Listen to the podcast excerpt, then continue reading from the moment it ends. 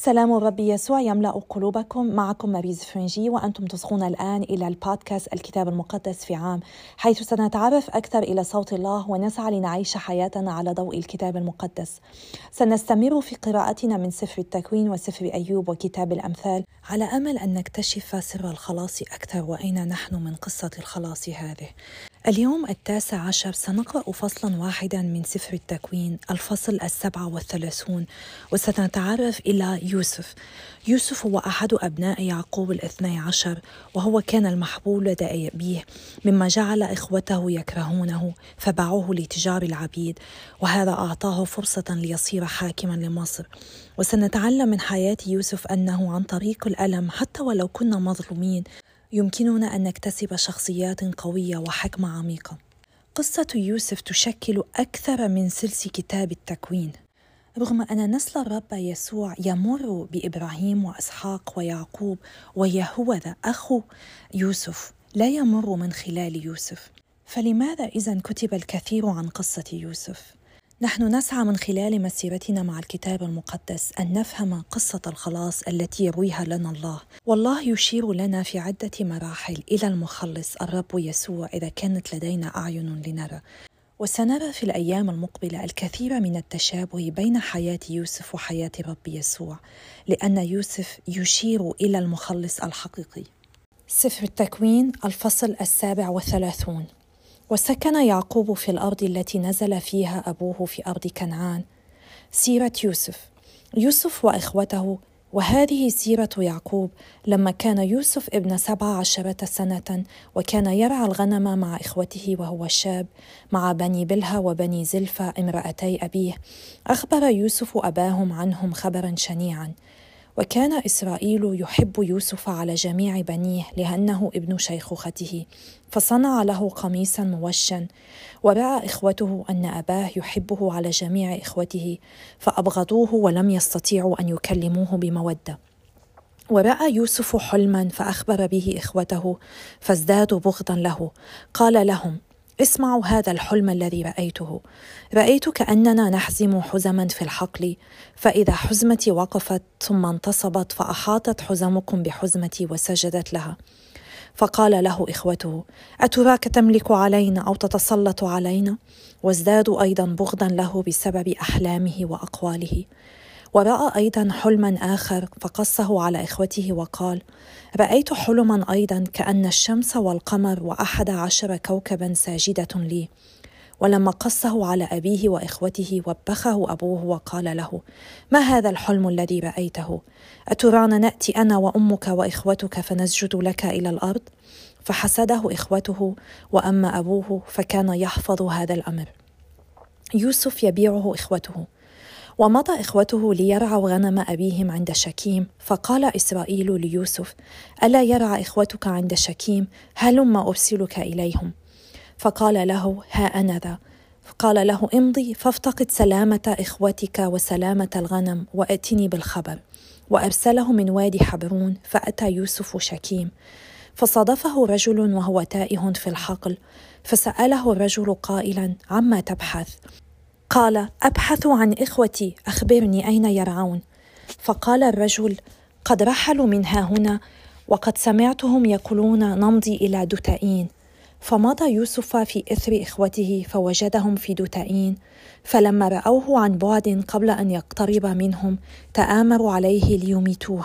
قال بعضهم لبعض ها هو ذا صاحب الأحلام مقبل. والآن تعالوا نقتله ونطرحه في إحدى الآبار ونقول إن وحشا افترسه ونرى ما يكون من أحلامه. فسمع رأوبين فخلصه من أيديهم قائلا لا نقتل نفسا. وقال لهم رأوبين لا تسفكوا دما اطرحوه في هذه البئر التي في الحقل ولا تلقوا أيديكم عليه. ومراده أن يخلصه من أيديهم ويرده إلى أبيه.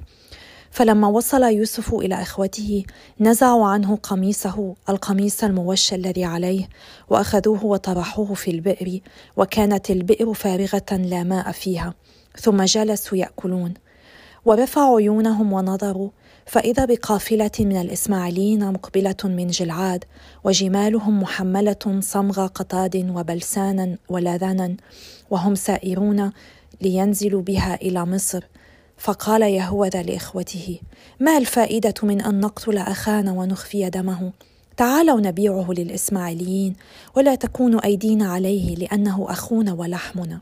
فسمع له إخوته فمر قوم مديانيون تجار فانتشلوا يوسف وأصعدوه من البئر وباعوه للإسماعيليين بعشرين من الفضة. فأتوا بيوسف إلى مصر ورجع رأوبين إلى البئر فإذا يوسف ليس في البئر فمزق ثيابه ورجع إلى إخوته وقال الولد ليس موجودا وأنا إلى أين أمضي فأخذوا قميص يوسف وذبحوا تيسا من المعز وغمسوا القميص في الدم وبعثوا بالقميص الموشى وأوصلوه إلى أبيهم وقالوا وجدنا هذا انظر أقميص ابنك هو أم لا؟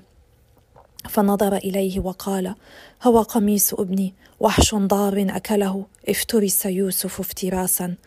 ومزق يعقوب ثيابه وشد مسحا على حقويه وحزن على ابنه أياما كثيرة. وقام جميع بنيه وجميع بناته يعزونه فأبى أن يتعزى. وقال إني أنزل حزينا إلى ابني إلى مثوى الأموات. وبكى عليه أبوه.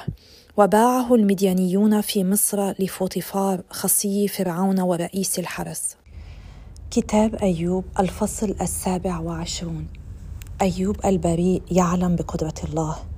وعاد أيوب إلى ضرب مثله فقال حي الله الذي يرفض حقي والقدير الذي مرر نفسي. ما دام نفسي في وروح الله في أنفي لن تنطق بالسوء شفتاي ولا يتمتم لساني بالبهتان. حاش لي أن أبرركم إلى أن تفيض روحي لا أقلع عن كمالي. تمسكت ببري فلا أرخيه لأن ضميري لا يخجل على يوم من أيام. فليكن عدوك الشرير ومقاومك المسيء فإنه ما عسى خيط الكافر إذا قطعه الله ونزع حياته. أفيسمع الله صراخه إذا نزل به ضيق أم تكون له لذة بالقدير ويدعو إلى الله في كل حين؟ إني أعلمكم قدرة الله ولا أكتم ما عند القدير. فإنكم جميعا قد عاينتم فما بالكم تنطقون بالباطل. النظرية الموالية للتقاليد. هذا نصيب الرجل الشرير عند الله وميراث الظالمين الذين ينالونه من القدير. إن كثر بنوه فللسيف وذريته لا تشبع خبزا والباقون يدفنون بالوباء وأرامله لا يبكين عليهم. إذا كنز الفضة مثل التراب وكدس الملابس كالطين فليكدسها فالبار يلبسها والفضة يرثها البريء. بنى مثل العثة بيته وكالناطور الذي ينصب كوخه. يضطجع غنيا ولا يدفن يفتح عينيه ولا يكون. تدركه الأهوال كالمياه وفي الليل تخطفه الزوبعه تأخذه السموم فيذهب وتقتلعه من مقره. تهوى عليه ولا تشفق وهو هارب من يديها فيصفق عليه بالكفين ويصفر عليه من كل مكان. الفصل الثمانية وعشرون. مديح الحكمة. لا يدرك الإنسان الحكمة. إن للفضة مناجم وللذهب مكانا ينقى فيه والحديد يستخرج من التراب والحجر المصفور يصير نحاسا. جعلوا للظلمة حدا وبحثوا في كل زاوية عن الحجر الذي في الظلام وظلال الموت. حفروا نفقا بعيدا عن المساكن وعن الأماكن التي نسيتها القدم فهم على بعد من الناس يتدلون مرتجحين. الأرض التي يخرج منها الخبز انقلب ما تحتها كما بالنار صخرها مكان السفير وفيها أتربة الذهب. سبيل لم يعرفه الكاسر ولم تبصره عين النسر ولم تطأه الضواري ولم يسلكه الأسد. بسطوا أيديهم إلى الصوان وقلبوا الجبال من أصولها. في الصخور حفروا أنفاقا وكل ثمين عيونهم رأته. فحصوا ينابيع الأنهار وأخرجوا المكنونات إلى النور. أما الحكمة فأين توجد؟ والفطنة أين مقرها؟ لا يعرف الإنسان قيمتها ولا وجود لها في أرض الأحياء. الغمر قال ليست في والبحر قال ليست عندي. لا يعطى الإبريز بدلا منها ولا توزن الفضة ثمنا لها ولا يساويها ذهب أوفير ولا الجزع الكريم ولا السفير. ولا يقاس بها الذهب ولا الزجاج ولا تبدل بأواني الذهب الخالص. لا يذكر معها المرجان ولا البلور واستخراج الحكمة يفوق استخراج اللآلئ لا يقاس بها ياقوت كوش الأصفر ولا يساويها الذهب الخالص. لكن من أين تأتي الحكمة؟ والفطنة أين مقرها؟ إنها محجوبة عن عيناي كل حي ومتوارية عن طير السماء. الهاوية والموت قلا قد بلغ مسامعنا خبرها. الله يبصر سبلها وهو عالم بمكانها. لأنه ينظر إلى أقاصي الأرض ويرى جميع ما تحت السماوات وحين جعل للريح وزنا وعاير المياه بمقدار وجعل احكاما للمطر وسبيلا للرعود القاصفة حينئذ رآها وأخبر بها وثبتها وسبرها وقال للبشر هإن مخافة الرب هي الحكمة واجتناب الشر هو الفطنة. كتاب الأمثال الفصل الثالث من الآية 25 إلى الآية 27 لا تخشى من الفزع المفاجئ ولا من هجوم الأشرار لأن الرب يكون لك سندا ويحفظ رجلك من الفخ. لا تمنع الإحسان عن أهله إذا كان في يدك أن تصنعه. أيها الرب القدوس الذي لا يموت قدس أفكارنا ونق ضمائرنا فنسبحك تسبيحا نقيا ونصغي إلى كتبك المقدسة. فنتعلم منك يا رب كيف نحب ونبتعد عن الخطيئة ولا نسمح للغيرة والحسد أن يسيطرا علينا. فنق... حتى لا نقدم على أعمال شريرة كما فعل إخوة يوسف. باسم يسوع نطلب آمين. كما قلت لقد بدأنا مسيرة مع يوسف أحد أبناء يعقوب الاثنى عشر.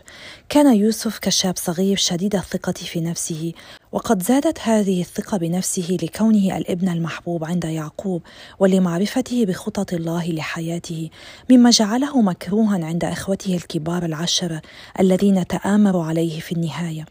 ولكن هذه الثقة بالنفس التي شكلها الألم ودعمتها معرفته الشخصية بالله مكنته من أن يحيا وينجح حيث كان يمكن أن نفشل الآخرون. وقد أضاف حكمة رزينة إلى ثقته وكسب قلب كل من تقابل معه كما سنرى في الأيام المقبلة من فطيفار والسجان وغيره من السجناء وفرعون. وبعد سنوات كثيرة كسب هؤلاء الإخوة العشرة. تقريبا في كل قراءة من الأيام السابقة تحدثنا عن الإنسان وضعفه البشري وكم هو محطم. ويمكننا رؤية هذا الموضوع مرة أخرى في قصة يوسف وإخفته اليوم. نعلم أن إسرائيل أحب يوسف أكثر من الآخرين لأنه ابن راحيل وإذا تذكرتم عندما راح يعقوب لملاقاة أخيه عيسى جعل يوسف وراحيل يكونان في آخر الموكب خوفا عليهما. لم يخفي ابدا آه، يعقوب حبه ليوسف مما جعل إخوته الأكبر يغارون ويعتقدون أن هذا غير عادل وهذا قد أدى بهم إلى أن يحسدوا أخاهم يوسف ويرفضوا فكرة أن أخاهم يوسف آه، سيكون ناجحا في حياته كما روى لهم من خلال الأحلام التي كان يحلم بها. نحن أيضا مرات عديدة قد نرى ظلما ونريد أن نحاربه ولكننا نفعل ذلك بالطريقة الخطأ مما يتحول إلى غيرة والغيرة قد تتحول إلى الشر وقد رأينا ذلك في الفصل الرابع من سفر التكوين مع قايين وهابيل حيث جعل قايين الغيرة تسيطر على قلبه مما أدى إلى قتله لأخيه. وها نحن اليوم نرى ماذا فعل آه، إخوة يوسف بيوسف بسبب حسدهم له. غالبا ما يكون سبب استيائنا من الأشخاص الآخرين وغيرتنا هو الاعتقاد بأن لديهم شيء يجب أن يكون ملكنا. في هذه الحالة إخوة يوسف احسوا بأنهم يستحقون حب والدهم وهذه بما أنهم لم يكونوا قادرين على الحصول على هذه المحبة. بذات الطريقة التي حصل عليها يوسف سمحوا للغيره أن تسيطر على قلوبهم مما أدى إلى عمل الشر الذي فعلوه. هل يمكن أن تدفعك غيرتك من نحو أحد الأشخاص إلى الإحساس بأنك تريد أن تقتله؟ وقبل أن تقول كلا بالطبع تأمل في هذه القصة. أراد عشرة رجال فجأة أن يقتلوا أخاهم من أجل قميص ملون. لقد تطورت غيرتهم العميقة إلى ثوره عارمة. أعمتهم تماما عن رؤية الصواب. وقد يصعب علينا إدراك غيرتنا لأن أسبابها تبدو معقولة. وإذا لم نقمع الغيره فإنها تتضخم بسرعة وتؤدي إلى خطايا أشد خطورة. وكلما سمحت لمشاعر الغيره أن تستمر يصبح قمعها أكثر صعوبة. الوقت المناسب لمعالجة الغيرة هو عندما تلاحظ أنك تشعر بمشاعر سلبية سواء كانت حقد أو كراهية أو عدم الرغبة بالوجود مع الآخرين بسبب ما لديهم. علينا أن نفهم ونحن نقرأ هذه القصة أن هذه ليست حالة يمكن فقط لإخوة يوسف أن يقعوا فيها إنما هذه هي حالنا جميعنا لأننا ضعفاء لأننا محطمون. الله يكشف لنا قلبه في كلمته كما يكشف لنا قلوبنا. لذلك علينا دائما أن نقرأ الكتاب المقدس في قلب مفتوح ورغبة منا أن نفهم أكثر ما هي الدروس التي يعلمنا إياها الله وما هو الشيء الذي يحاول أن يقوله لكل واحد منا بطريقة فردية بطريقة شخصية لكي يساعدنا على التغيير والتغلب على الخطايا التي فينا. إذا بدأت تنظر إلى أحد آخر وتتمنى الحصول على شيء لهم فاعلم أنه من السهل جدا أن تجرك هذه الرغبة إلى الغيره عليك أن تقف وأن تشكر الله على كل ما أعطاك وأن تعي أن ما لك وما لهم هو هدية من الله وعليك أن تتقبلها بكل امتنان دون أن ترغب في المزيد. حتى حب الأشخاص وأعز الناس إلى قلبك هو هدية من الله هو ليس شيء نستحقه أو شيء يمكننا أن نطالب به بل هو هدية من الله وعلينا أن نشكر الله لأنه من خلال هؤلاء الأشخاص يعطينا فرصة لنختبر حبه لنا وعلينا أن نكون ممنونين من أجل ذلك لا طمعين ولا أن نغار إذا رأينا شخصا آخر محبوبا أكثر منا. ولا أن نسعى لتدمير هذا الشخص بسبب غيرتنا. ما هو الدواء لشفائنا من الغيرة؟ لشفائنا من الرفض؟ الامتنان. الامتنان والامتنان. علينا أن نسعى في كل لحظة من حياتنا أن نشكر الله على كل شيء. على الأشياء الجميلة والأشياء القبيحة. على الأشياء الفرحة والأشياء المؤلمة. على كل شيء. وأن نرى يده المحبة في كل شيء. والقلب الذي يعرف أن يقدم الامتنان والشكر للرب هو قلب يعرف كيف يحب. بهذه الطريقة نستطيع أن نتغلب على الضعف الذي فينا على هذا التحطم الموجود في الإنسان هذا الانكسار. علينا أن نتذكر أن كل ما لدينا هو هبة من الله وليس لنا شيء. سنتطرق إلى بعض المقارنات بين حياة يوسف في هذا الفصل الذي قرأناه اليوم وحياة الرب يسوع. يوسف كان مرتديا قميصا مميزا عن إخوته ربما قميصا من النوع الذي يلبسه الملوك وقد نزعه عنه إخوته قبل أن رموه في البئر. والرب يسوع كان مرتديا قميصا مماثلا قميصا ملوكيا وقد نزعه عنه الجنود عندما أرادوا أن يصلبوه. يوسف ألقي في البئر حيث كان عريانا وحيدا ولم يكن يقدر أن يرى أي دليل على وجود الله معه. كل شيء حوله كان يشير إلى وضع ميؤوس منه. لم يكن قادرا أن يرى شيئا ولكن كان عليه أن يختبر إيمانه.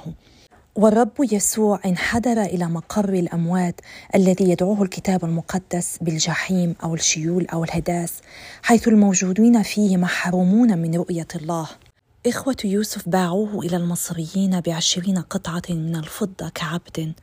والرب يسوع الذي سلم إلى اليهود بثلاثين قطعة من الفضة أخلى ذاته تجرد من ذاته متخذا صورة العبد وصار على مثال البشر وظهر في هيئة إنسان كما يقول لنا الرسول بولس. وهو لم يأتي ليخدم بل ليخدم ويفدي بنفسه جماعة الناس. كما نلاحظ أن الغيرة هي كانت سبب ما حل بيوسف وبرب يسوع. إخوة يوسف كانوا يغارون منه والكهنة كانوا يغارون من الرب يسوع لأن الجميع كان يسعى للإصغاء إليه ويؤمن بكلامه. علينا أن نذكر أن هناك فرقا مهما في الطريقة التي عري فيها يوسف من قميصه والطريقة التي عري فيها الرب يسوع. يوسف كان غير قادر على الدفاع عن نفسه محاطا بإخوة كثيرين له. بينما الرب يسوع متروكا من أحبائه من تلاميذه سمح للجنود أن يعروه من قميصه لأنه لا قوة في السماء وعلى الأرض أقوى من قوة المسيح. في مسيرتنا مع صديقنا أيوب رأينا اليوم كيف أعلن في وسط كل الاتهامات أتشبث ببري ولن أرخيه لأن ضميري لا يؤنبني على يوم من أيامي. لا يمكن أن يكون هناك ضمير طاهر إلا بالحياة البارة أمام الله. وما أعظم أهمية سجل أيوب في وجه هذه الاتهامات. نحن مثل أيوب لا يمكننا أن ندعي أن حياتنا بلا خطيئة ولكننا نقدر أن نقول إن غفران الله يغطي حياتنا. فعندما نعترف بخطايانا لله عندما نذهب إليه وننال سر الاعتراف إنه يغفر لنا ونستطيع أن نحيا بضمائر طاهرة. ولكن المهم جدا أن نذكر أننا جميعنا خطأ. وبحاجة دائمة إلى رحمة الله. هذه الرحمة التي تمحو كل خطايانا. أدعوكم اليوم إلى تمضية بعض الوقت في رحلة الصلاة مع أيوب. تأمل في بره وفي معاناته. افحص ضميرك لترى إذا كنت قادرا أن تقول عن نفسك أنك بار. وأن ضميرك مرتاح ولا يؤنبك على شيء. وتشجع واذهب إلى سر الاعتراف لتسلم الرب كل هذه الخطايا ولتجعل ضميرك طاهر وتقدر أن تكون بارا أمام الله. تأمل في معاناة أيوب واسأل الرب أن يساعدك على فهم معنى الألم في حياتك. فلنتذكر ونحن نسير في هذه المسيرة مع الكتاب المقدس خلال عام أنه علينا أن نثق بالله دائما بناء على طبعه لا بناء على ظروف حياتنا. لأنه يستحق ثقتنا. لقد أثبت الله ليس فقط من خلال الكتاب المقدس بل من خلال أحداث حياتنا أنه أمين وأنه يحبنا حبا لا حدود له وأن رحمته اللامتناهيه دائما في انتظارنا. فلنشجع غيرنا على طلب هذه الرحمة واختبار هذه المحبة بمشاركتنا هذه التسجيلات معهم. أتشكر إصغاءكم وصلواتكم من أجلي ومن أجل كل الذين يصغون إلى هذه التسجيلات وتاكدوا أني أحملكم في صلاتي يوميا. وإلى اللقاء غدا إن شاء الله.